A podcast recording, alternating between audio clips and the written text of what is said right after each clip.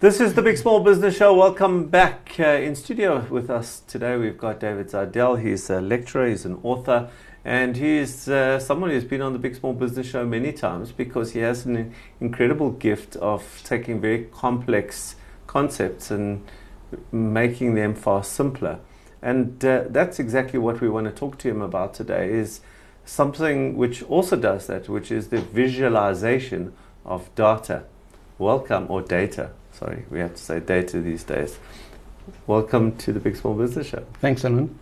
All right, so, so data visualization or data visualization has become a, um, a far more important aspect of how we present today, how we put proposals together today, how we sell today. It's, it's almost as if we have to take big concepts, put them into schemas, that people understand in almost sort of visual metaphors and then uh, allow people to understand far quicker because everyone is just so busy. No one's got time to read through reams of, of, of pages and want to look at it in a picture. Picture yeah. paints a thousand words. Yep, you took you took the saying out of my mouth, but it's hundred percent. A picture paints a thousand words, and it's around how do you take your information and display it in a way that just talks to you, that you can see exactly what it's saying straight away in a snapshot?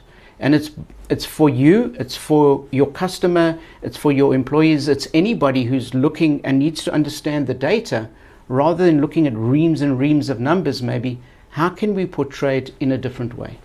Can you give us some examples of that?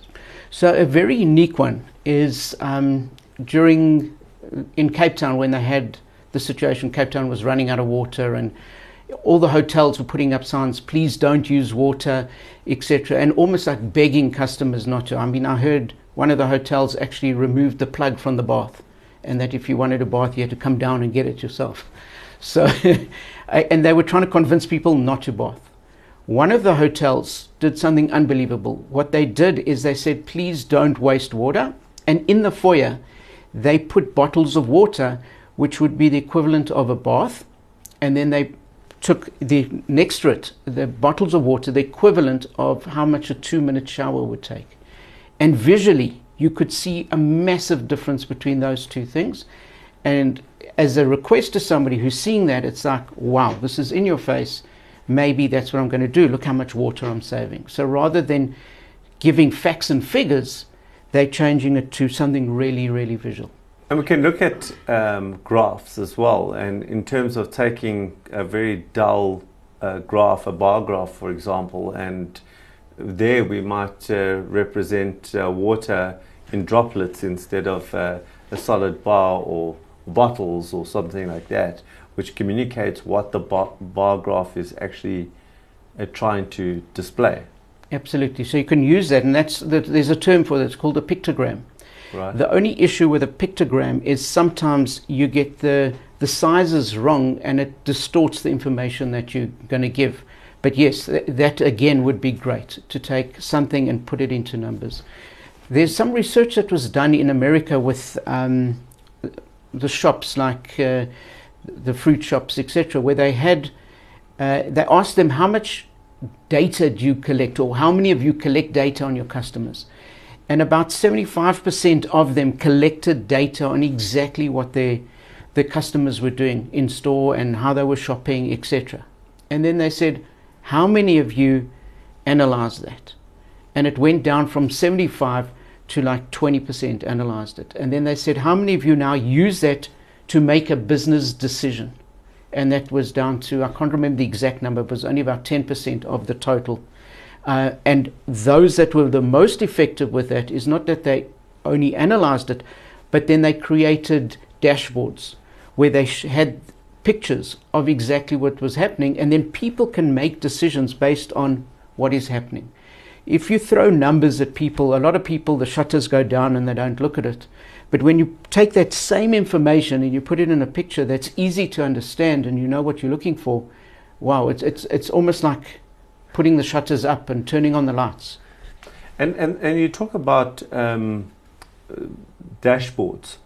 Dash, I've seen now, or particularly in, in financial uh, documents where you're taking something which is quite dry and you know the financial statements and the front page has got you know a dashboard of you know uh, how we're performing. So dashboard including um, a dial you know where we are with red and green or ragging it as they call it red amber greening it. Um, there's also the um, trend lines. So can we just talk about trend trending and how you can visualize trending the examples? Yeah, so, so that's a, a, case where you'd go back into history, for instance, and you'd look at what has happened in the past compared to now. Because they say things are neither good or bad, it's, it's comparison that makes it so. So if your company is earning a million rand, is that good or bad? Well, it's dependent on what did we do last year, what did we do the year before. If you only did 500,000 before, it's fantastic. If you did 10 million before, it's shocking. So what the trending is looking at, it's not just the number, but it's putting into context. And the context could be comparing yourself to yourself or comparing yourself to other companies in the same segment, whatever you want to, to have a look at. And so you can have a look at the trend. And in terms of even people investing in the stock market, they look at the trend very much so to see how things are performing and in which direction it's going. And there's even a saying they say, the trend is your friend in, in the way that it's going, and hopefully you can predict what's going to happen. My experience has shown that the trend is your friend until the bend at the end. and that bend is often quite steep. well, on that, uh, I've got the, the cue from our producer saying that the end is near. and so, with that, I'm going to have to say thank you and goodbye. Thank you.